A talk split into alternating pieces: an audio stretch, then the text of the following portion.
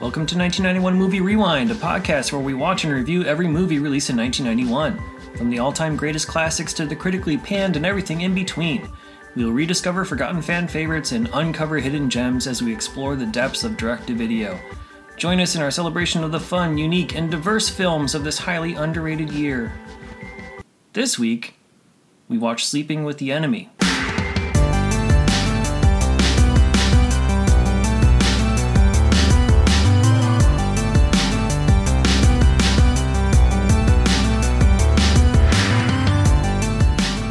This is Nikki. And this is John, and thank you for joining us on 1991 Movie Rewind.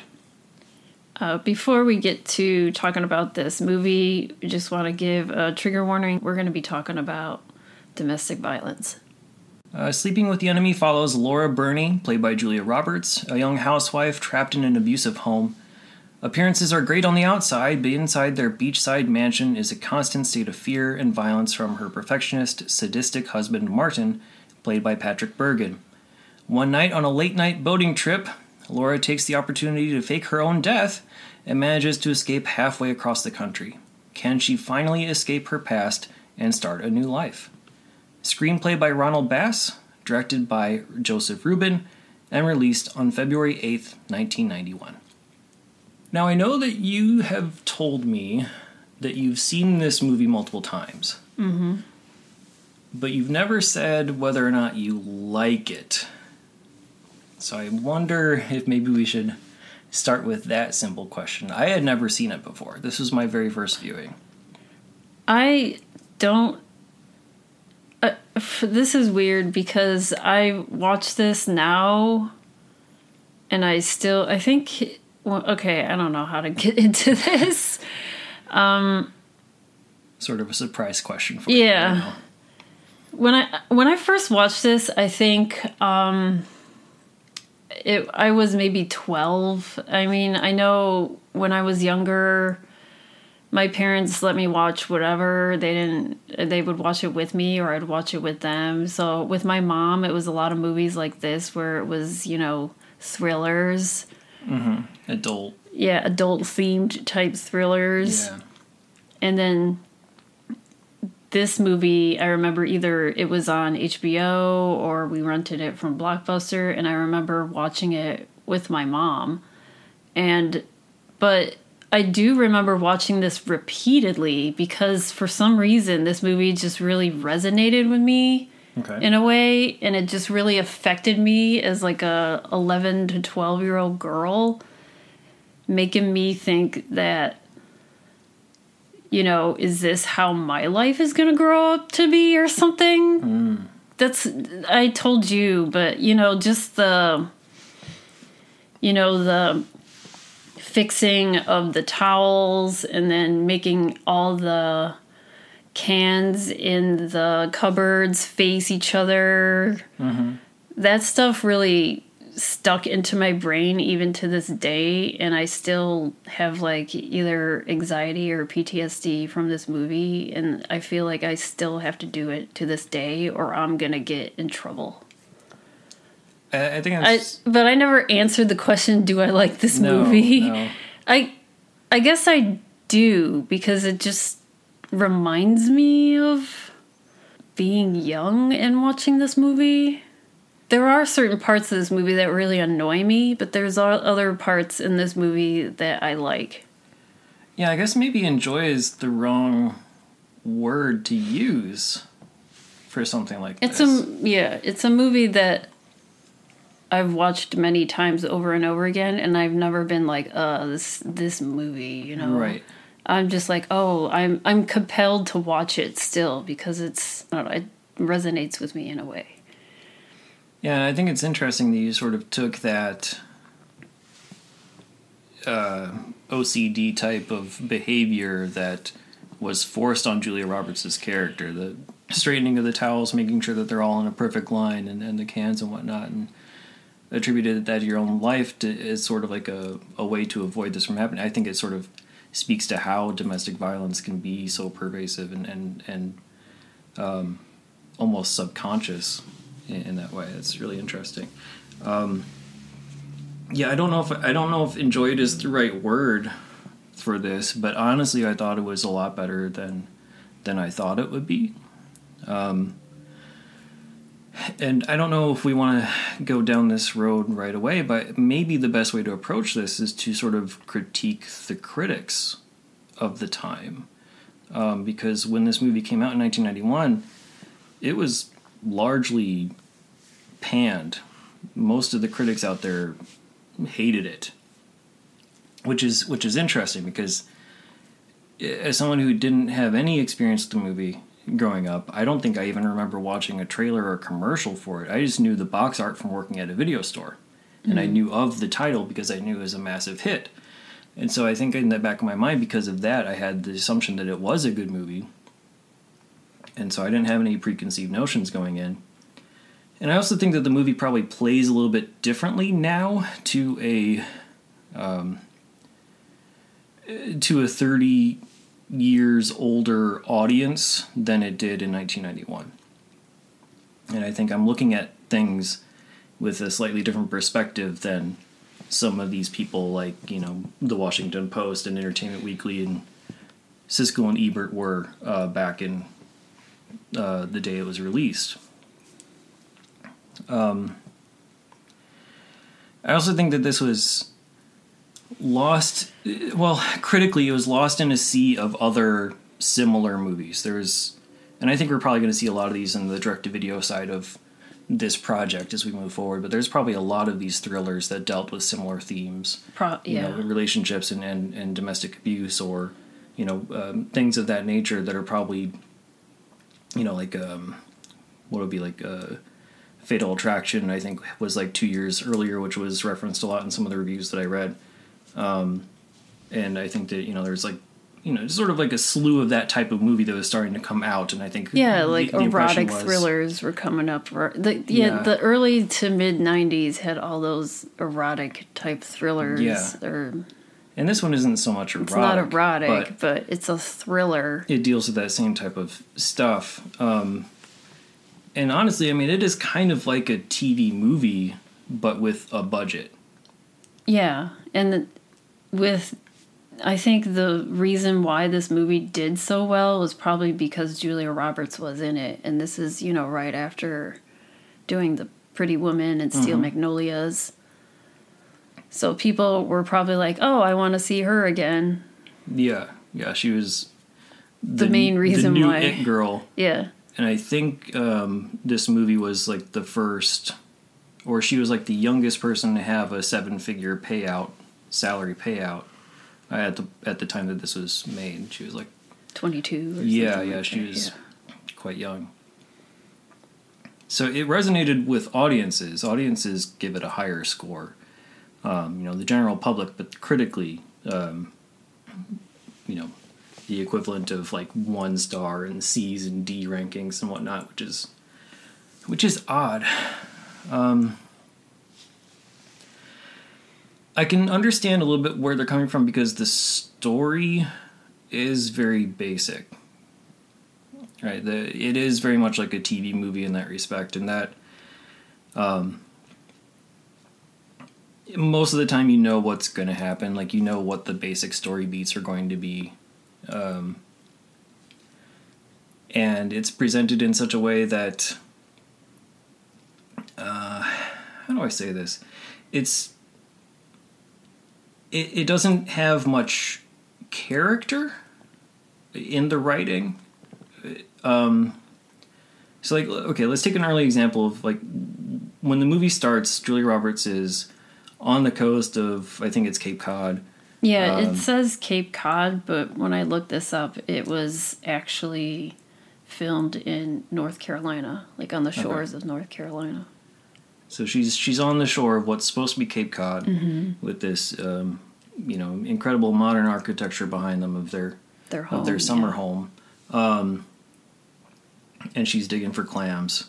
And the husband comes walking along the beach to talk to her, um, ask her about something or whatever it is, with his stupid mustache. Oh my god, that mustache. Um, Yeah, I can say that his acting is the worst to me. Just everything about him. I don't care for. Yeah, yeah, he's. Um, I will just yeah. I'll. I will say the two men in villainous. the yeah the two men in this movie bother me. yeah, let, let's uh, let's wait until we get to we'll- Iowa to talk about the I second know. man. But um, so yeah, the the husband Patrick Bergin comes on, and okay, so it's sort of like this '50s mentality where it's just um, wooden soap opera type acting, and like Julia Roberts like hugs him for like two seconds, and then gives like this emotionless emotionless delivery of like, "Oh, look what I've done to your suit." Oh, yeah, I have sand on your suit. Well, Oh. because this is just like a premise of you know she's very scared and kind of tips tiptoes around him. Right. She doesn't want to do anything wrong or bad. Yeah, but I think it's just the delivery of it in that moment was more like uh, watching a high school play of, okay, do the motion, hug, count one, two in your head, pull away. Oh, look what I did to you. I am sorry. It's okay. And then walk away. Like it, it had that kind of impression going in Okay. and I don't know, just just the the plot and the structure of the story maintained that, but Julia Roberts' acting at least got a lot better. Um, Patrick Bergin, however, yeah, he was he was supposed to be a monster. He clearly was a monster. He was nothing but a um, non-blinking T1000 like being who uh yeah he had no Yeah, he's he just had no- very stoic, and then he yeah very very soft spoken uh but yeah hard fisted exactly. Uh and that's something that i think a couple of the critics reined in on as one of their major criticisms but they wanted what was odd and i think what is one of the differences between then and now is that they were asking for him to be more likable. Like they wanted to have a way to relate to his character.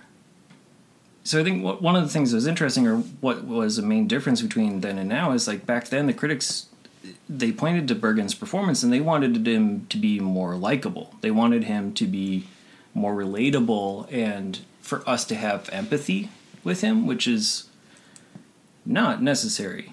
Um, I pulled a quote from Owen Gleiberman, who is a longtime critic for Entertainment Weekly, and he says, "For for the movie to be anything more than a mechanical stalker thriller."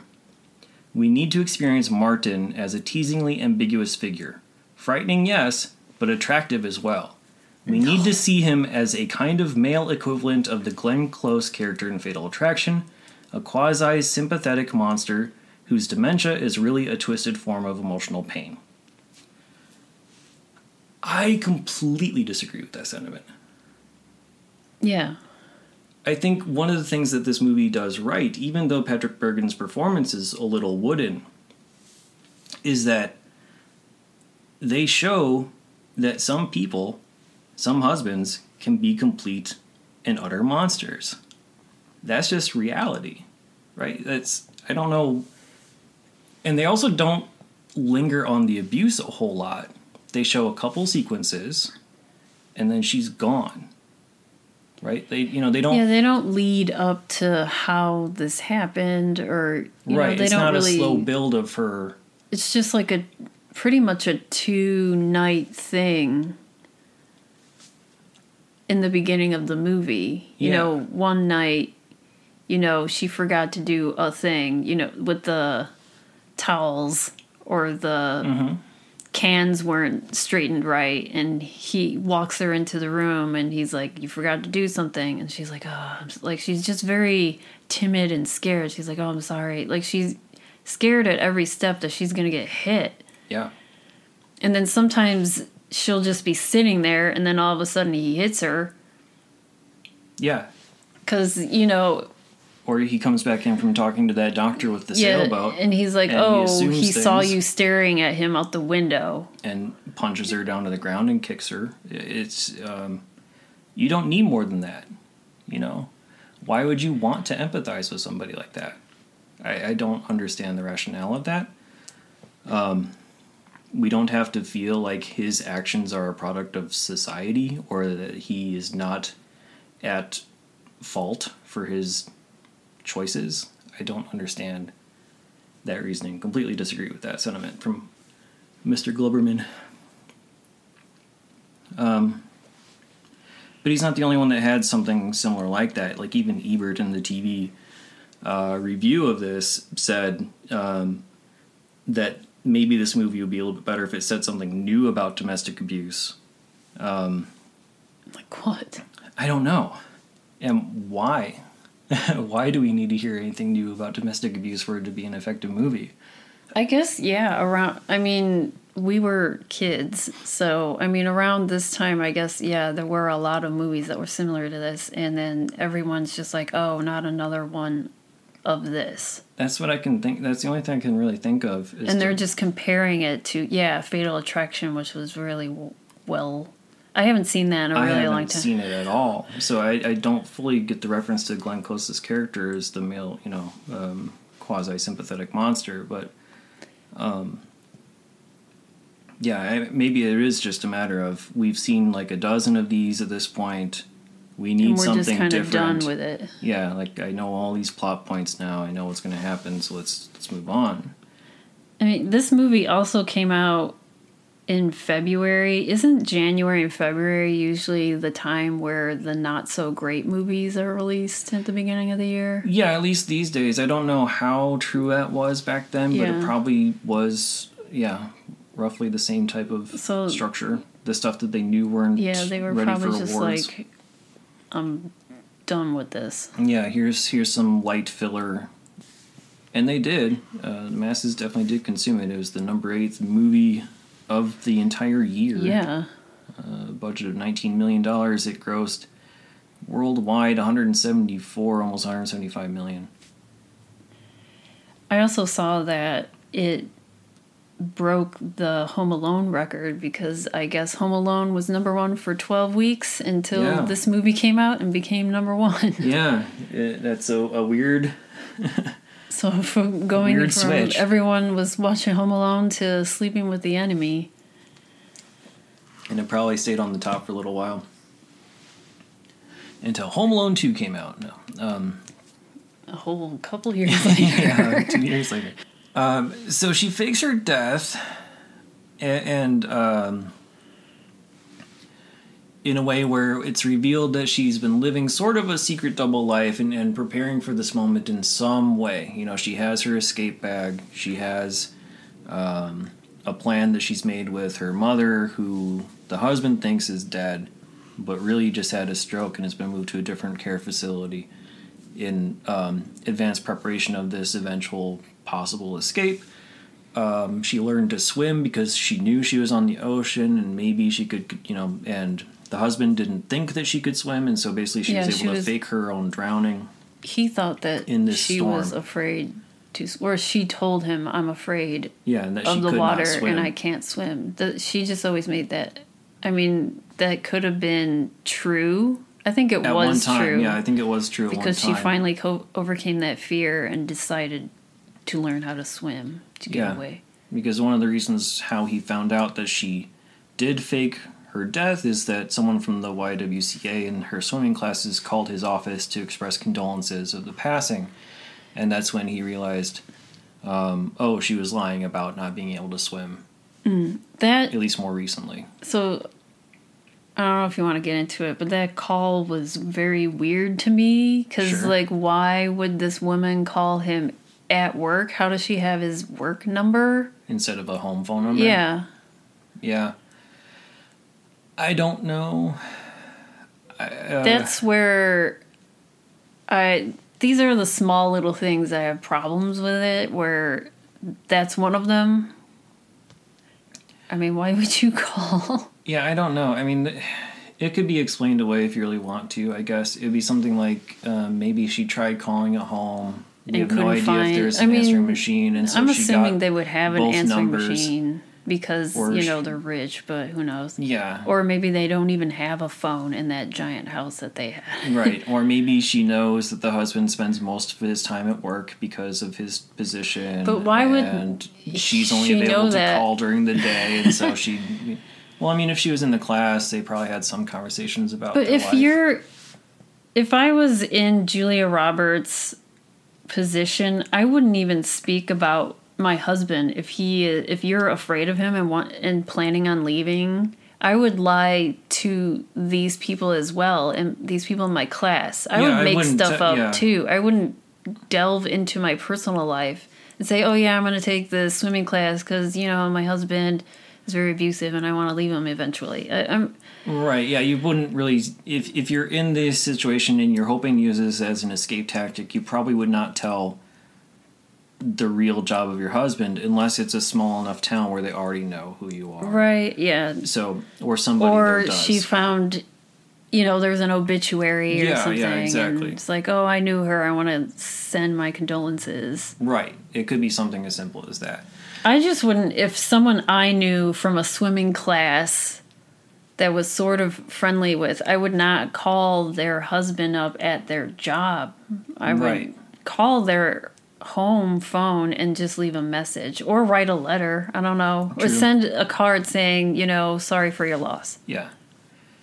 Yeah, I mean there are some weird little conceits that you have to give right in order to make this work. I mean that's true. I mean, I movies. understand how like this story has to go, but that was Yeah. one of my problems was this phone call to him. And it seemed like a lot of people had trouble with the wedding ring being left in the toilet as well.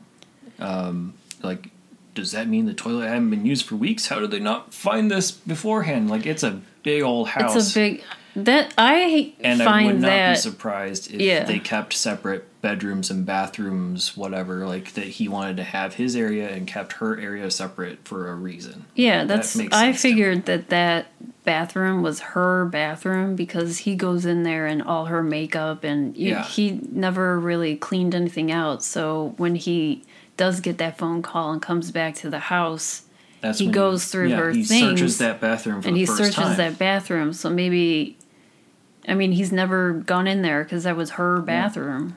Or who knows? Maybe here's here's your uh, here's your empathy. Maybe he was grieving so much that he avoided that bedroom and bathroom after the passing, and he chose like a guest bedroom that he's been using this whole time. Yeah, you never There's your empathy.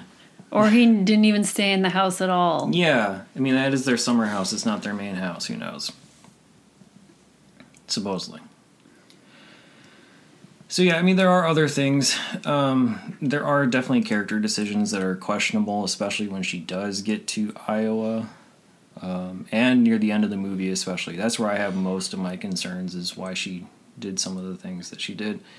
Um, other than for plot convenience, but so she's able to escape she's able to fake her own death and changes her hair changes her you know puts on a wig changes her clothes and gets on a bus and goes all the way to iowa so she's going from like new england area uh, all the way into the middle of iowa um, and immediately is able to rent a house like a big two-story house furnished for $700 a month so that's Right. And that's, boy is that interesting I was trying to figure out, I mean, how she must have been, I know she was planning this, but she mu- she had to have been very careful to do this because if he's very if he's watching over her and she's not even allowed to work that's another Mm-hmm. thing he's like oh well you you only work three days a week isn't that enough Right. like he wouldn't even leave let her leave the house Yeah, exactly. Because she doesn't, he doesn't want her to have any sort of autonomy. yeah course. So it's just very hard i mean she must have been really hiding phone calls or something Yeah, I wish they would have to set this up had like an extra scene or something to, to show, or like have a conversation with the the person who's renting out the house to you know give Say, oh, an indication nice to of finally meet you. yeah after All the, exactly. not just her stopping off a bus and seeing for rent and saying, "I want this," and then you get it same day. right. Yeah. If there was like some sort of a scene that indicated that yes, this was part of her plan, and that she finally was able to, You know, that she had some sort of a friend in that area that she was able to work with or something. That would have helped quite a bit. But no, she's alone in this big two story house. I mean, big to me. I don't know. It seemed like a pretty Yeah, nice size, nice like a house. full on house with a yard and, and two stories, and it's just her in Cedar Falls, Iowa. Um, and then we're immediately introduced to guy number two, basically. This guy named Ben, who's watering the lawn next door neighbor while singing West Side Story mm-hmm. in a nice little introductory scene. Little meant to be a goofball. Introduce him as like this nice guy. Anybody who's singing show tunes while watering their lawn can't be bad, right?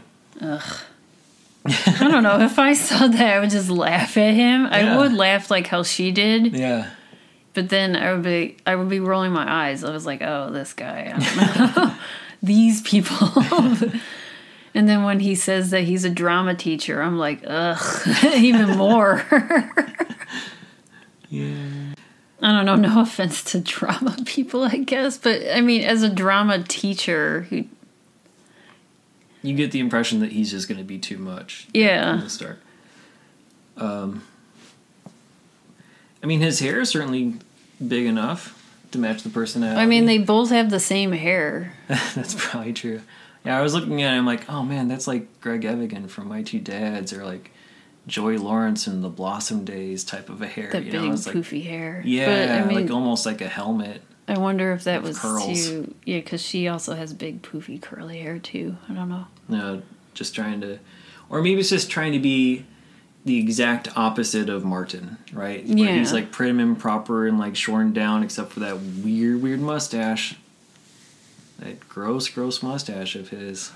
I don't know if that was meant to be like a. I don't know. It made him look more villainous for sure. Um, but yeah, maybe that was like you know he's like a looser guy, you know, and he's not so clean cut. He has the stubble, he has the big hair.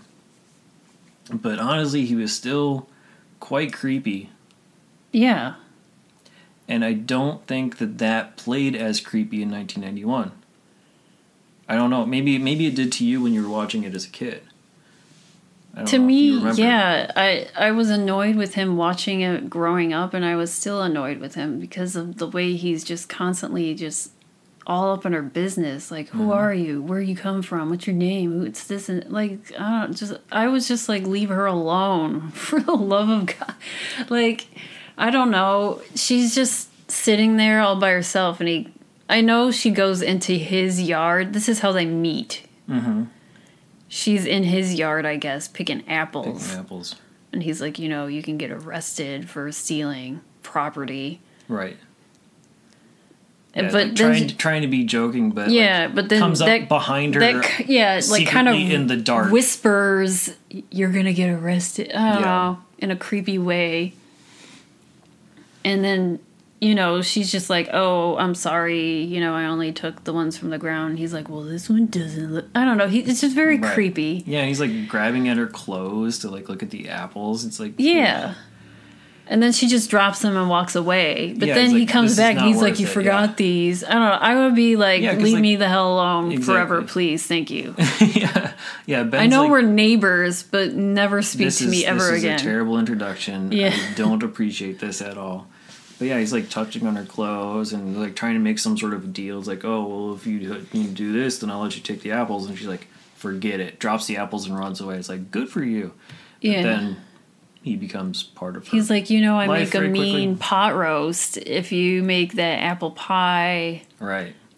I'll make a pot roast and we can have a dinner together. Yeah. So yeah, I don't like Ben's character, but I think that's part of why I think the movie works for me is because he is still creepy. I don't think it was an intentional decision on the filmmaker's part, but the fact that like just don't trust men. Don't Yeah. trust men that fast. You know what I mean? Like That's where I mean she and initially she wasn't. She's like, Why are you asking me all these questions? Yeah. You know, why can't I just, you know, live my life basically? Can't leave me alone, is sort of in a way. right. And then, you know, he said, he's like, you know, because she introduces herself as Sarah Waters, which Mm-hmm. is a different name. And, you know, he comes up to her one day because she finally works at the school that he works at. And he catches up with her and he's like, You know, I saw you at the grocery store and I was calling your name and calling and calling, and you never even looked or looked phased or was hmm. even reacting to that name. Why? And then he's at, he's giving her like the nth degree again. Where It's Right. like, who are you? What's your real name? And all this stuff. Right. It's like That's bo- that just bothers me. it's like I don't owe you anything. yeah, I just leave her you. alone. Yeah. But I mean, eventually she trusts him because then she does say, you know, I'm running away. F- I ran away from my abusive husband. Right. But he still didn't really have. Um, I don't know. He didn't have the right reactions to that type of situation, Yeah. in my opinion, either. But I think his creepiness is what made the movie a little bit better for me, just because it made it that much more unpredictable from a first time watcher's perspective. Like. I didn't know if he was going to turn villain either because of the way he started out.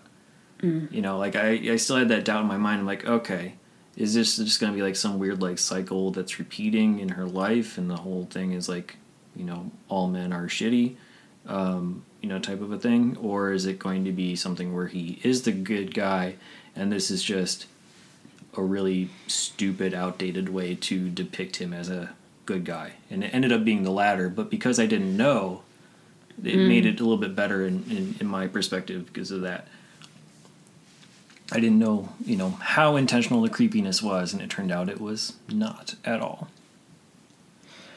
I mean, this movie. I think this movie also just resonates with me because I feel like all men are creepy because this movie. They, they all have, yeah, they all have that capability, myself included, for sure. I, I don't want to like exclude myself from that, you know. Um, I'm sure I've done and said things that I shouldn't have at some point. Um, but yeah, it's all degrees.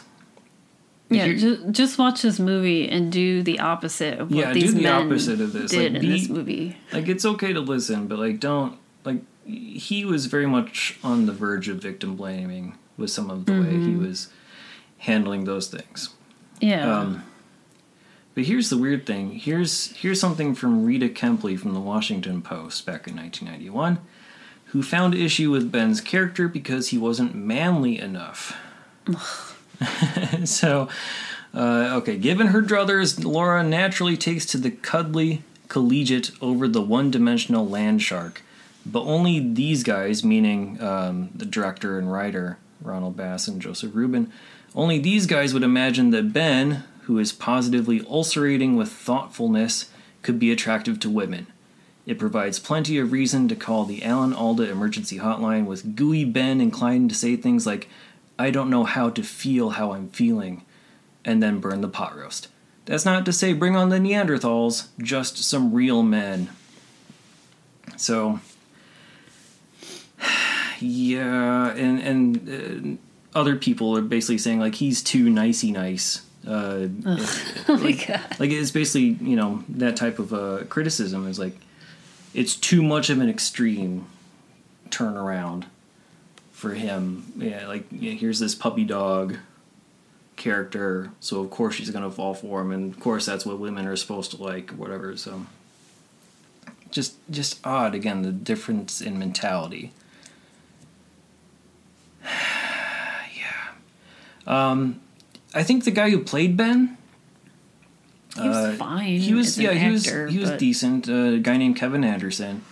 Um, he's mostly a stage actor. He does appear in, in movies and TV shows here and there, but for the most part, he's like you know uh, works with the Steppenwolf Theater and has for for many many years. Um, Which I've never been to. Never been to, yeah, no. Um, if we can go on a quick little tangent though. when I was Pausing on the looking him up, yeah, a little bit of a pausing on the credits. Uh, he wrote his own IMDb bio, Okay. and like honestly, like half of it is detailing the steps that he took legally against his manager and accountants who stole money from him and left him like this major tax debt, and like you know detailing of like you know this is wrong, and uh, you know the statute of limitations is blah blah blah. But then, you know, Kevin, like he's writing in the third person or whatever, and then Kevin filed this motion and did this thing. It's it's it's like this fascinating, weird little descent into madness. To like, I feel sorry for him that he got cheated out of you know hundreds of thousands of dollars. It sounds like over the course of his career, but it's just odd that he took to that platform hmm. as like his way to vent his frustrations or to call to action you know and by the way you know if you look up this legal code or you know like if you think you know like he's it's Yeah. it's, it's weird but fascinating. Look up kevin anderson's imdb bio page.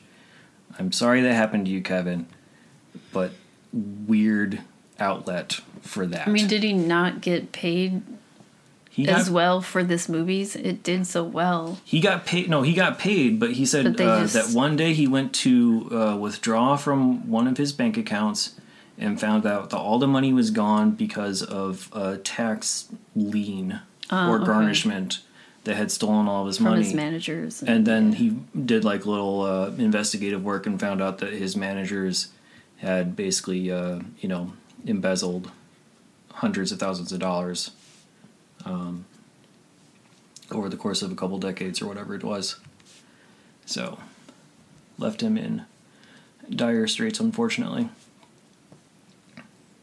but in terms of uh, performance i thought he was i thought he was decent especially if especially if he was trying to be specifically creepy. And again, it's tough to know for sure at all times because there are a lot of uh, moments where he does like a jump scare, like he appears at the door in the middle of the night, or he's like knocking really loud when she's looking away, or whatever it is. And so I think those things were meant to be more the for the, audience yeah. rather than to make him seem creepy, but it did help make him seem creepy. Yeah. Cuz I mean, yeah, near you know, near the end of the movie with all the noises and stuff after they have that one date you know, she is she sees certain things even when she's with him after I don't know, this is like a course of a month or two. Yeah, it's tough to know. They don't really give a good timeline. It seems like a couple months, but who knows? And Yeah. then, um, you know, just through they're kind of showing montages of them going on dates, and you know, they sing the brown eyed girl. song. Yeah, And there's then- like a whole montage. I don't know. And then, you know, whenever she does come home, she'll see a thing like a door open, or she sees her towels, and then she gets a little freaked out. Mm-hmm. And it's just, you know, kind of like that PTSD of, you know, Yeah, am I still safe? Am I yeah. safe? Very understandable idea of looking, you know, looking over your shoulder in a sense, and like making sure, are you okay, or am I okay? And she doesn't take the hint when she needs to most, but. I don't know. Before we get into that, I actually do want to talk about that montage, though. I think it's, Brown eyed girl montage. Yeah, okay, so he's a theater teacher. He's like an actor, teacher, whatever, at the university. And so they go to, he's like, I want to take you somewhere. And then, like, first off, please don't go to weird, strange, dark theaters with men you've only known for a couple days. If you're, you know, like, that seems weird to me as well. Like, why would she agree to go to this location with him? Yeah, I don't know. I, I don't like that scene either. like they're alone in this like dark massive theater with I mean, yeah, of, like, she, she's just trying on all the costumes, Yeah, and then he it all fun puts her on the stage, and you know, snow's falling. She's on the swing, and you know, they're dancing around. yeah it's supposed to be like this magical environment where she you know gets to play dress up and Like whatever. her barriers, her walls are finally sort of coming down with this Yeah. guy. and the whole time i'm thinking all right we're basically just like watching him watch her undress and dress a bunch of times and just like look leeringly Yeah, because when she is woman. changing, you see him looking at her yeah dress. and like smiling and whatnot it's like this is creepy and pervy yes, And like, why are you, why are you allowing yourself to? it's weird. I don't know. But like, we don't need this fashion montage in the middle of a thriller. That's not the appropriate avenue to show your guard being let down or to, you know, there's a big there's a nice looking small town. You could do various different activities even along the small town and show like last- various normal date activities. Yeah, the last date ex- that they went the on before, you know, her husband appears when they go to the carnival. That's Yeah. a good day. I was like, Yeah. I even I was like, let's go to a Let's go to a carnival. That should have been date number one. Like, hey, Yeah. I got a surprise. If someone said, if you said, hey, let's, I got a surprise, and you take me a carnival, Right. I am all for it. Yeah, there you go. That'd be awesome. That'd be perfect.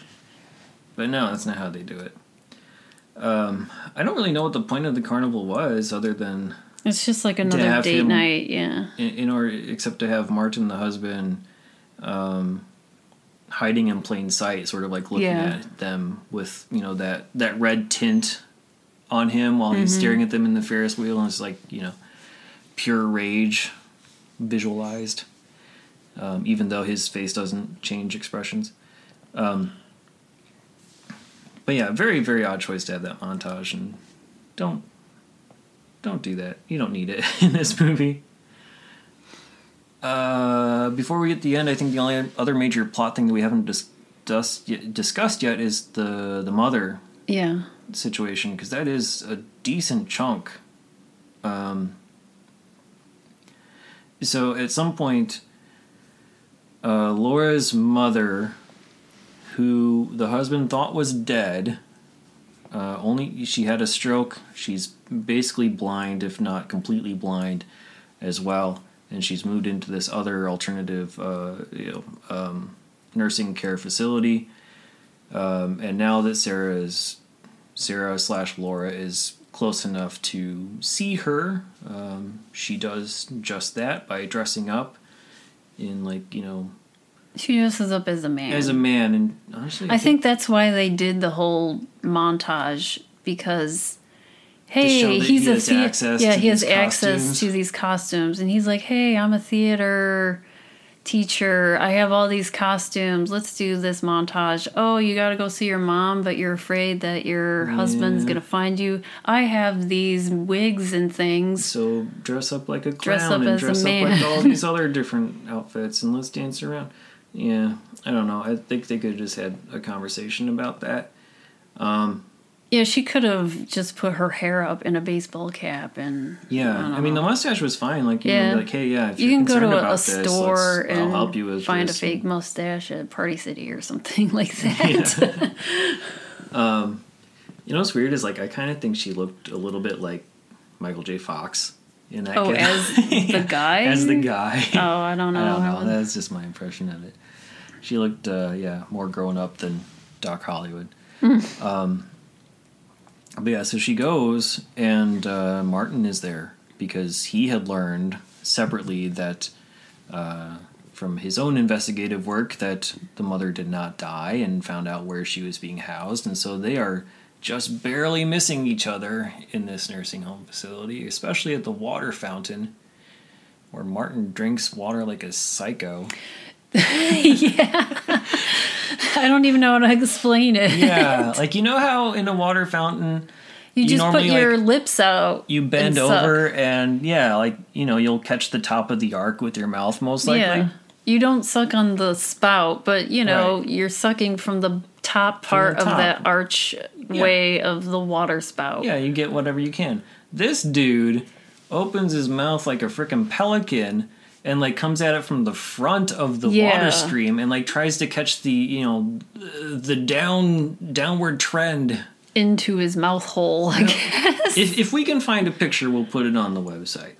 Uh, I didn't even think I don't know if I want to see that or have that ingrained in my brain again. I don't know. Uh, it's just really hard to describe. And man, yeah, he's. i- if anything shows that someone's a psychopath, it's it's drinking. he doesn't know how to drink like from that. a water fountain.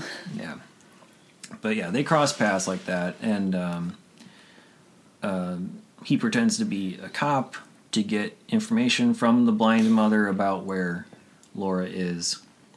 That's another thing that bothered me is, you know, how is he getting into her room? I mean, is he lying to these people at the front desk? Yes. He's lying to everybody. Like he has no Okay. moral fortitude. I'm whatsoever. just, I mean, because he comes to her and it seems like it's time to go to bed because she, it's really dark yeah, out. yeah. And it, you know, it seems like it's maybe 10 p.m. I don't know anything about nursing home visiting hours, but wouldn't there be a Some. window? Wouldn't there be some? Yeah. but he's just there standing over her creepily, staring at her. Right. And then he comes in and talks to her as, and poses as, you know, a a police cop. officer. Yeah. And then he almost kills her by About yeah, about to smother her with a smothering pillow. her yeah with a pillow but then a nurse comes in and is like oh what are you doing in here like i don't know that, She doesn't even say that. She's just like, "Oh, it's time for your medicine." Oh, And She doesn't even acknowledge the dude. So she they just unless he was like this is my mother-in-law and i need to know anything and everything about you know her yeah, life he and- probably said something like that to the front desk. It's like, "Yeah, this is my mother-in-law or whatever." But um, I don't know. But yeah, I assume that he's lying his his butt off just to get whatever he possibly can because he had been lying to other people throughout the whole thing. Um, what I really thought was going to happen though with that is I thought that the mother would feed him false information and recognize that this is this is the husband trying to get at my daughter. that's what i i think she was sort of doing that in the beginning but That's then what it seemed like, and then all of he was sudden, like your your daughter is in grave danger and then she's all of a sudden just like please help her she's very scared she's Right. supposed to call me on sunday and then yeah, that's when he starts pressing her with more questions like does she know anyone? Does she have any friends? And blah does she meet a guy? Yeah. and I, I then just I really thought she was he's gonna, threatening her threatening her even more. I and also- then that's when she was like, "Oh, he's a teacher and he teaches drama at the college." right, And that's when he go they don't really say, you know, the university or college that they don't he's say teaching which, it. yeah which one it is. I'm just it's- thinking, you it's know, the if one there's in Cedar Falls. I yeah. know. Yeah. So he goes there and then he finds a drama teacher Mm-hmm. and threatens him. Nearly kills him. And I didn't know there would be. Uh, I guess there would be multiple drama teachers at a college. Uh, Yeah. no, he's not the only one. Yeah, depending on how big the place is, for sure. Uh, but yeah, I was really hoping that she would be um, giving him false information, or that, you know, Julia Roberts' character would have warned the mother about that possibility. I don't think maybe. I think maybe it's Julia just- Roberts finally was like, "I think I'm okay. I don't think he knows I'm here." I mean, it's it's weird. But It's a weird balance she because she does at the same time. I don't know. yeah, she wouldn't be wearing a disguise if she wasn't worried about it. So, can she really be that naive? I don't know. That's that's the problem with how it was written. I wouldn't even. I don't know. Is I wouldn't even tell the mom about. You know, I met this guy. He's a drama teacher. I wouldn't even Right. delve into that. Just you know, spend time with your mom. Don't really talk about your personal stuff as Right. of yet. I don't know. Yeah, I would say so too. But whatever, I know this is for the movie and yeah, it- it's for the, the story to pro- progress into Exactly. what's happening at the end. It, it is like you know, it is sort of like a horror movie, and that's one of the things that Ebert was saying is like this basically turned into a slasher movie in in a sense because of the way you know the character decisions were handled at a certain point, and you know it's really counterintuitive, but serves the the drama and the suspense aspect because of their poor decisions. So we get to the ending. Of course, she has been found. Martin finds her at the uh, the amusement park, if not earlier. Um, but I think the first time that we see her um, being looked at by him in Iowa is at the amusement park, Yeah.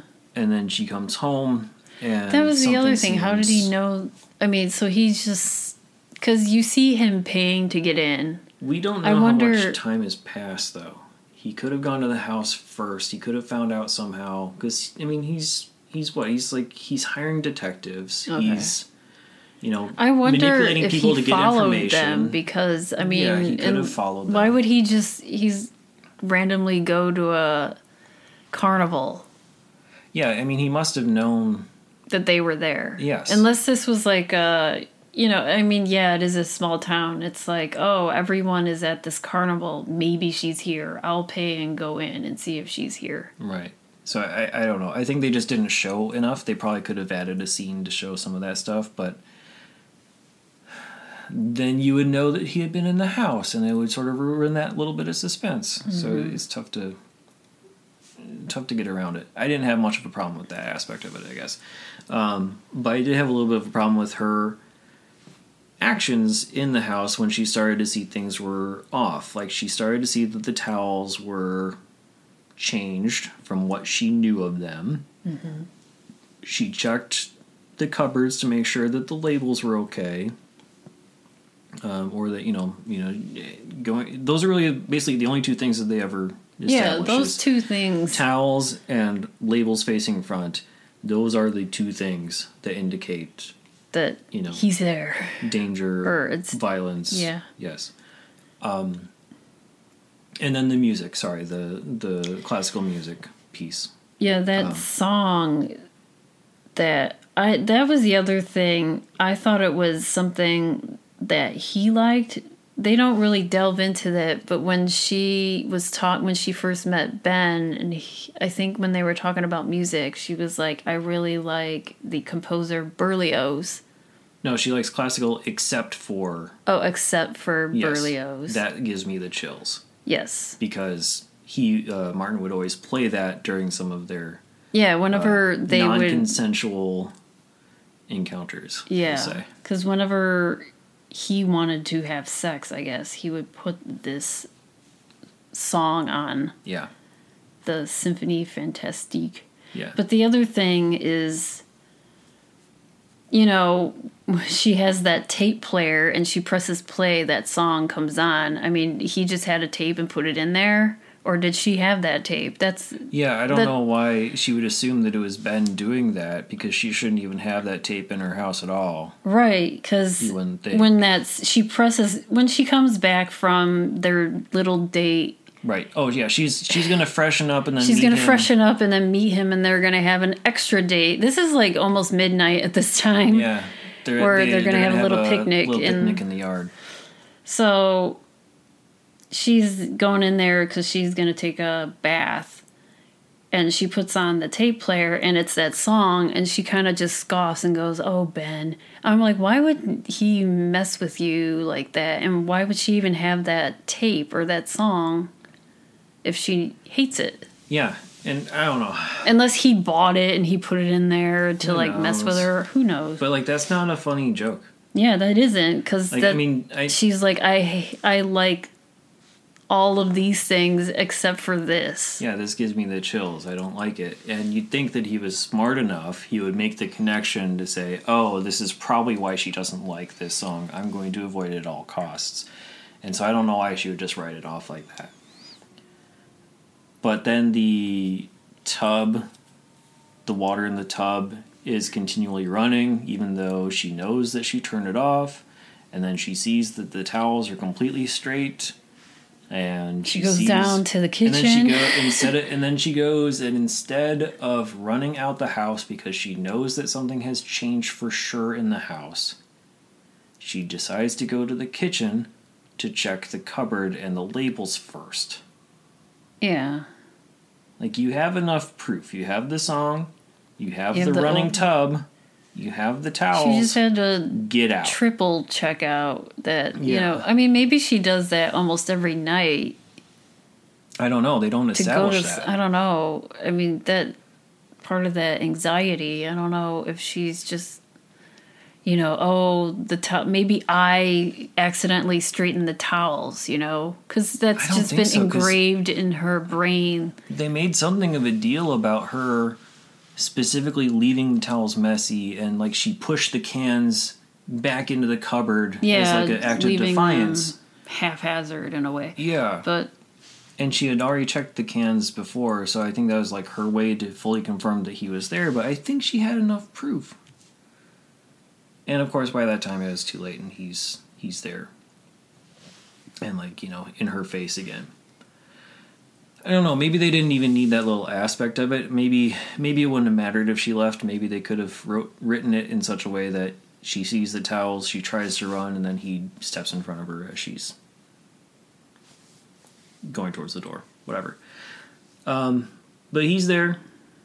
Martin's there with the gun, wanting to get back together. I guess I don't know. Whatever, whatever goes yeah, through the he mind. was like, "I finally found you, Yeah, my we're gonna be- princess, yeah, we're gonna and be we're gonna together be together forever. And but he's also pointing a gun to her, threatening Yeah. to kill her. saying that um, if I can't live without you, then you can't live, or something like that. Mm. I, I don't remember the exact line. Um, yeah, basically saying if I can't have you, nobody will.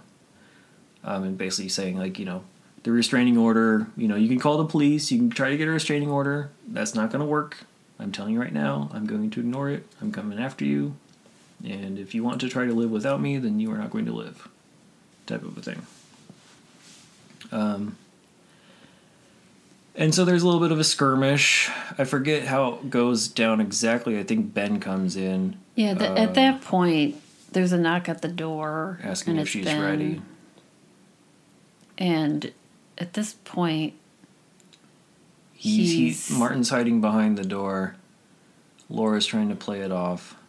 Mm-hmm. but I mean, Ben. Thank God, I don't know. Recognizes that recognizes that she yeah. is in some sort of distress, Breaks and she's like, and "I'll see after. you tomorrow." Yeah, Closes the door, but then two minutes later, he's knocking it down. yeah. And so the little bit of skirmish. Ben gets knocked unconscious. Uh, the gun gets loose. Laura is able to pick it up.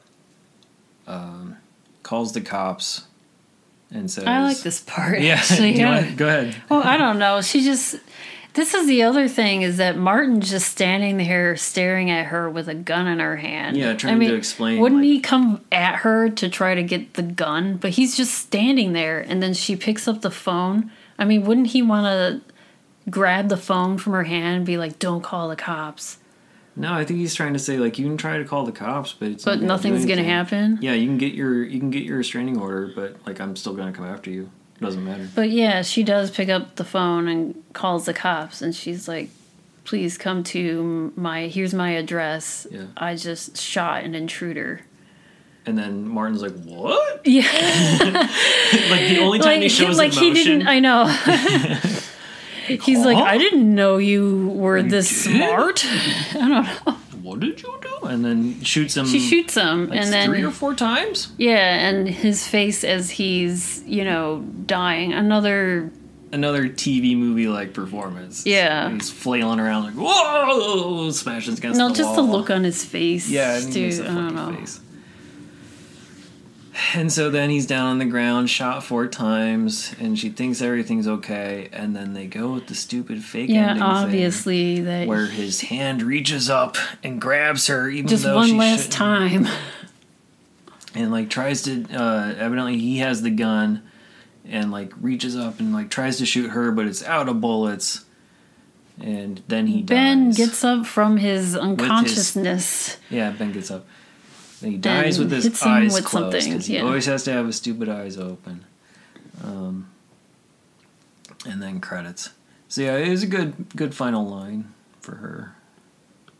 I think what we didn't really focus on too much yet is Julia Roberts, who I think uh, did a really really good job in this movie. I yeah, think. we sort of I mean, talked about it, but yeah, yeah. I, I mean, I think I don't think just- she did. I th- yeah, I thought she did great in this movie. I think she did a wonderful job of like conveying the vulnerability and the complexity of the situations and was able to sort of um, manipulate and, and change her emotions throughout this the scene to kind of like you know go from happy to sad or to um, pretend for whoever character she was going towards or whatever. I don't know. She she did a really uh, good job of, of conveying the everything there, and I don't think she got enough credit at the time from the critics for that either. Um, but yeah, this movie it has plot problems. It definitely has structure problems. I also personally think that it has score problems. The music. I don't know what you think Really? about it or not. Uh, done by Jerry Goldsmith. Jerry Goldsmith. He's done Gremlins, Poltergeist, Total Recall. tons nominated for really- 17 different oscars won Yeah. one nine golden globe nominations nominated for things like planet of the apes chinatown star trek 1 poltergeist la confidential he won the oscar for the omen in 1976 this was like a soap opera or it felt like he was trying to do some sort of like Peter and the Wolf type of a thing, and like with like weird bassoons and horns in weird places. I don't know if he was just trying to emulate that one song that that Berlioz composer. maybe I mean, that was pretty much the main. I don't know, but whatever it was, I like guess, whenever the music throughout the came in, it was just very obnoxious to me. It was very prominent and loud and heavy-handed to me. So, fantastic overall composer, just not good in this. Um, and I also say that the writer of this movie, Ronald Bass or Bass, I honestly don't know which one. Uh, he won an Oscar for his previous movie. I don't know if it was his the one right before this, but he won for Rain Man. He won, he won in 1988 for Rain Man, and and then he went on to write things like Joy Luck Club, My Best Friend's Wedding, Stella Got Her Groove Back, Stepmom. So he's written uh, several Julia Those are Roberts some Julia Roberts well. movies. Yeah. So wonder he's written, he you know, he's he's a prolific writer mind. and got some fan favorites under his belt. Um, and then uh, another common criticism I heard was about the director Joseph Ruben.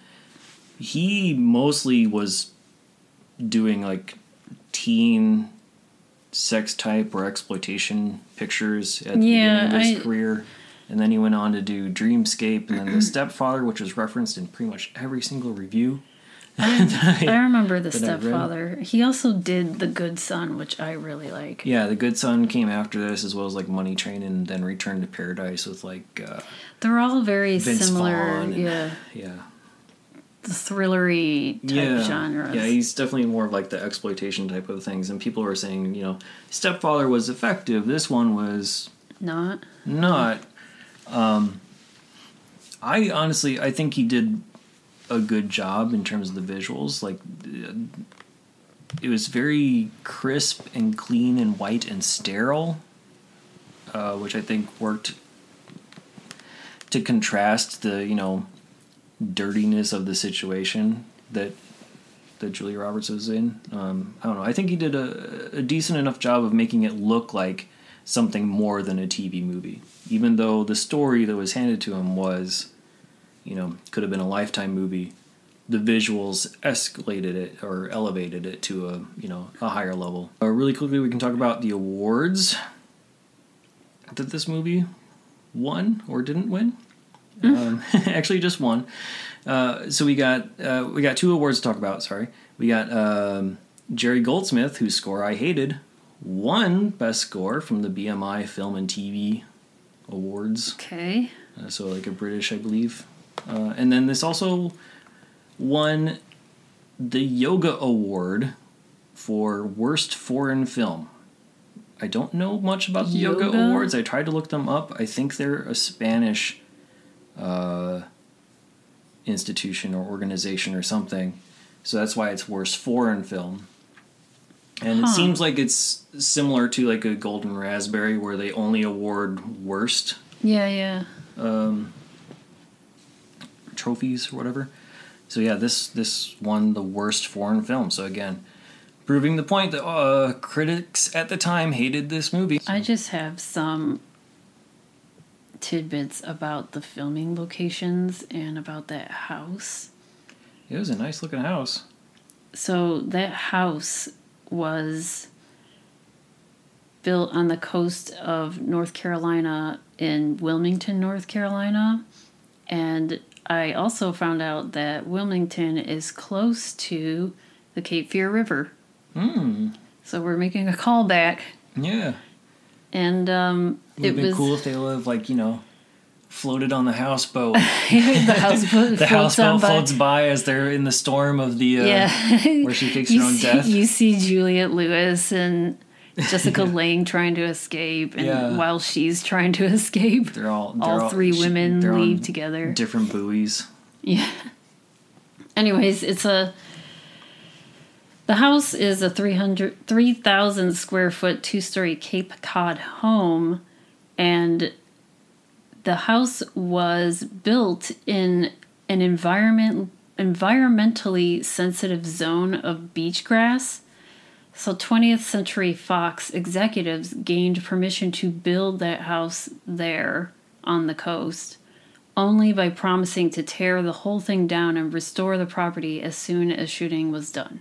Hmm. So they built this house. They kept their word. They built this house, filmed for a couple months there. The house was demolished, and the leftover lumber and materials were donated to a Habitat for Humanity in Anderson County, South Carolina.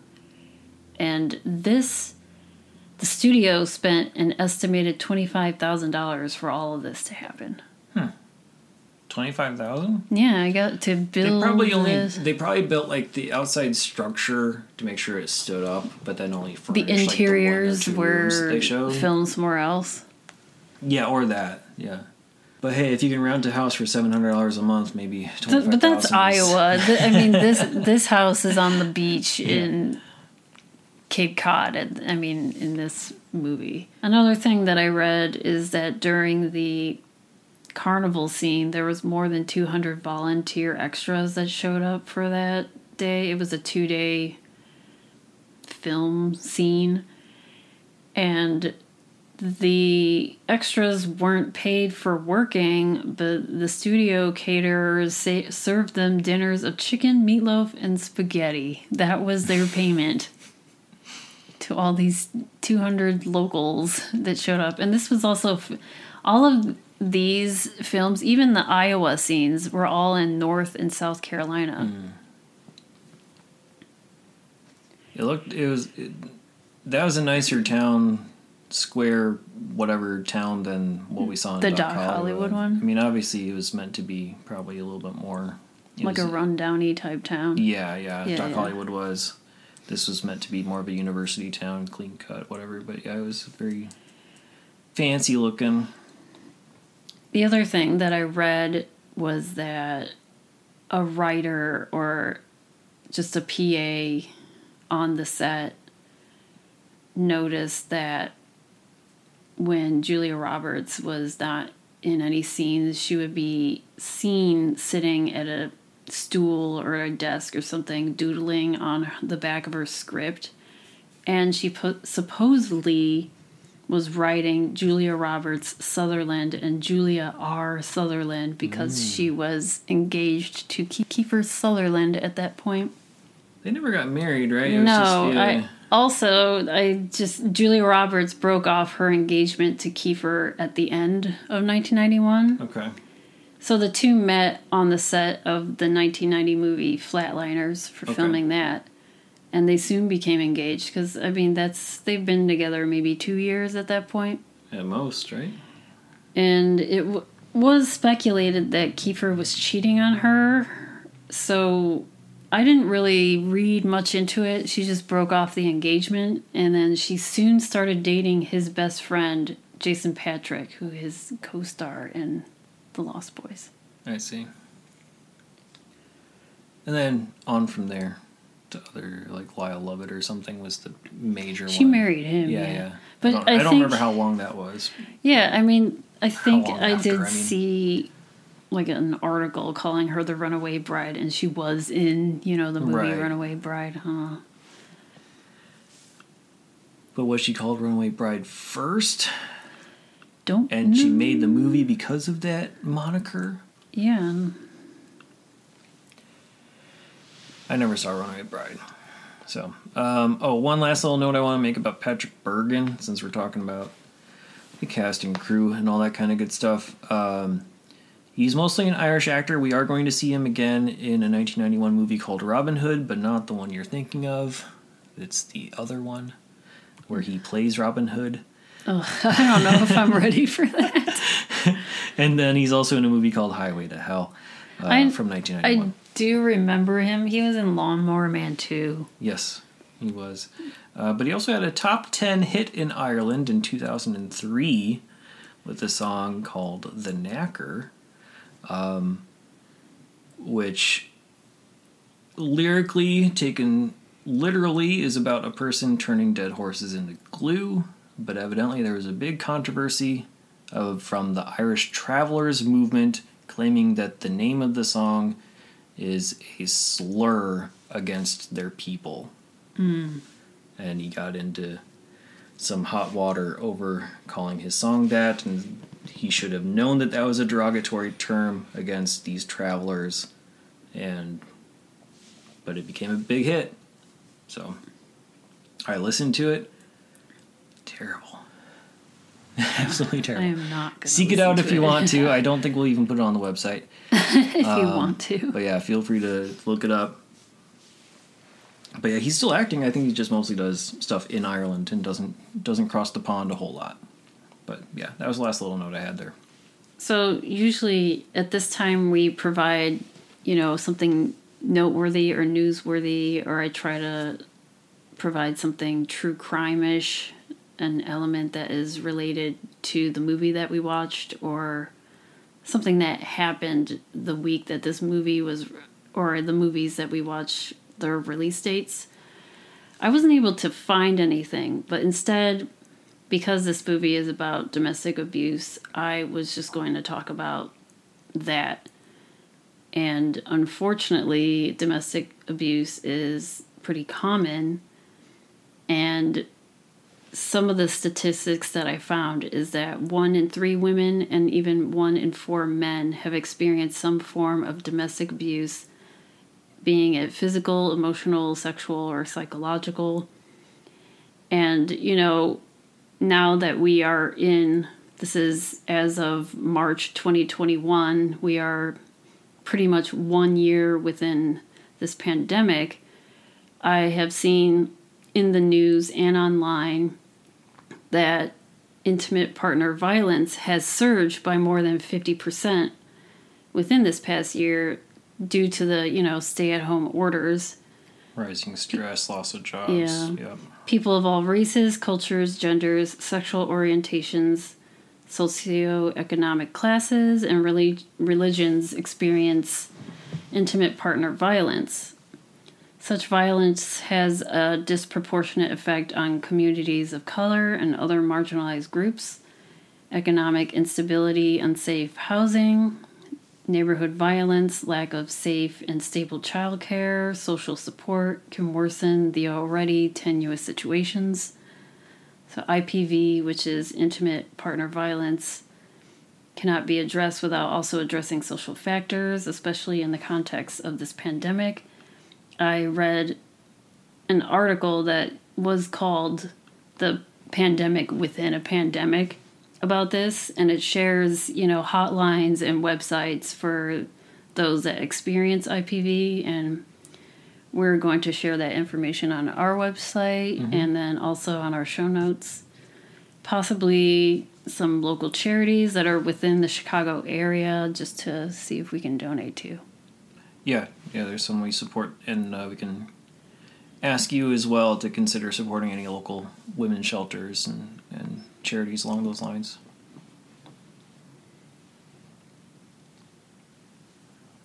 And So now we, that uh, we are done with that, we're just going to get into pop culture Yeah, try to turn the tone around a little bit at the end here. I guess. once again. So I'm just going to do the go basic. Sleeping with the Enemy. It Right. sounds like Right. I mean, if it made 179 million. yeah, unseated Home Alone. Mm-hmm. So I'm just going to give, you know, the top songs. The top number one song in the US was C+C Music Factory is Gonna Make You Sweat. Oh, nice. you like that? Yeah. Okay. I had that, I had that tape. Okay. My this is this piqued my interest. The number one song in the UK was the KLF 3M Eternal, which I played for you like a few days ago because I mm-hmm. was like, "Have you heard of the KLF?" And you said yes. I knew But of then- the name. But when I played several songs, you're like, "No." No. I, kn- I know the name, not the songs. But I mean, during this time, I was extremely capital O obsessed with the KLF around this time, and I have the tape. Their uh, album that this song is on, 3 a.m. Eternal, is on the album called The White Room. And it's pretty much just two speakers. There's one standing up, and then there's one above it. And I remember I would just listen to this going to sleep hmm. because it was very, it's a very, like a concept album. It's just one song blends into the other, so it's like one big long song. Yeah, okay. And um, I know there's a lot of songs that are very. The songs that I play for you were very loud and dancey, but then the songs that are in between those are very mellow and kind of trance like.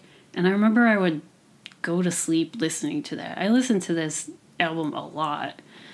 And I don't know, I, if anyone can find it, I would just suggest listening to this album if you can find it anywhere. I, it's not on Spotify, unfortunately. I found it on YouTube. But if you have some, ads yeah, I know that's likely. not as fun. But if you have some noise canceling headphones, and just listen to it on high volume. Also, top number one R and B song was En Vogue's "You Don't Have to Worry," Okay. which this is like pre "Free Your Mind," Yeah, you know. That one doesn't. Lovin', and I think this is their very first, maybe single from their first album. Okay. Yeah, that one I can't I can't place it in my head immediately, but I know of it at least. And then now I'm just gonna get. I, I looked into, you know, how now I'm just doing the TGIF. Mm-hmm. I looked into what was on. It's pretty much the same three Full House, Family Matters, Perfect Strangers. But this one I mentioned before was a TV show and it only lasted for one season, was Going Places. And that's the one that had Alan Ruck in it where it's five wannabe or they're writers that want to be writers in LA. They all move from New York to LA to become big wig writers. I don't remember Are there any other names in there? Uh, Heather Locklear, Holland Taylor. Huh. Like in the heyday of my TV watching. I don't remember this at all. Yeah. I I think I would have, but I don't. on NBC though was something that you may have been watching at this time at this age was All Star TV bloopers where you Oh, were were you watching that? Yeah. Yeah, I probably was. we like the blooper shows. Well, let's get into rankings and ratings then. Uh, where within your one to five star scale would you put Sleeping with the Enemy? I would give this a three. I think I'm gonna go with a two and a half though. It's still it's still above average for me, um, but I, I don't think it's you know it's it's not Cape Fear territory, and it doesn't have the filmmaking prowess of Bugsy. Even though Bugsy was a lot more boring, um, I think this was you know it was more well made than than this. So I'm gonna say two and a half stars in my zero to four star scale. Okay.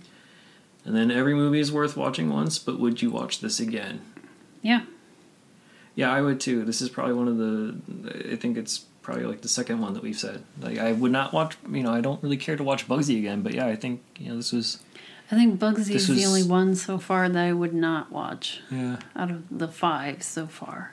yeah. This has uh, something of an undescribable appeal. Where you know, I feel like, you know, even though the subject matter is dark, it's, there's something about the movie itself that lends itself to to rewatches. So. And if you out there want to watch Sleeping with the Enemy, as of this recording in March 2021, it's only available on digital rental, VHS, or DVD. But check your local, listings because it may pop up somewhere for free streaming down the line. Uh, as for us, you can listen to us on all of your major streaming platforms. Um, you can email us at 1991movierewind at gmail.com. And of course, you can follow us on Twitter, Instagram, Facebook, and Letterboxd. Just search 1991 Movie Rewind. Or you can go to 1991movierewind.com for the full list of movies along with show notes and more. So, this ends the first five episodes where we were looking at five randomized movies from the first 20 top 25 box office hits. Now we're moving into box office number 26 through 50, and our first movie in that batch is going to be The Fisher King next week, which is currently available on Fubo TV, Pluto TV, digital rental, VHS DVD, and more. So hope to see you then. Thanks.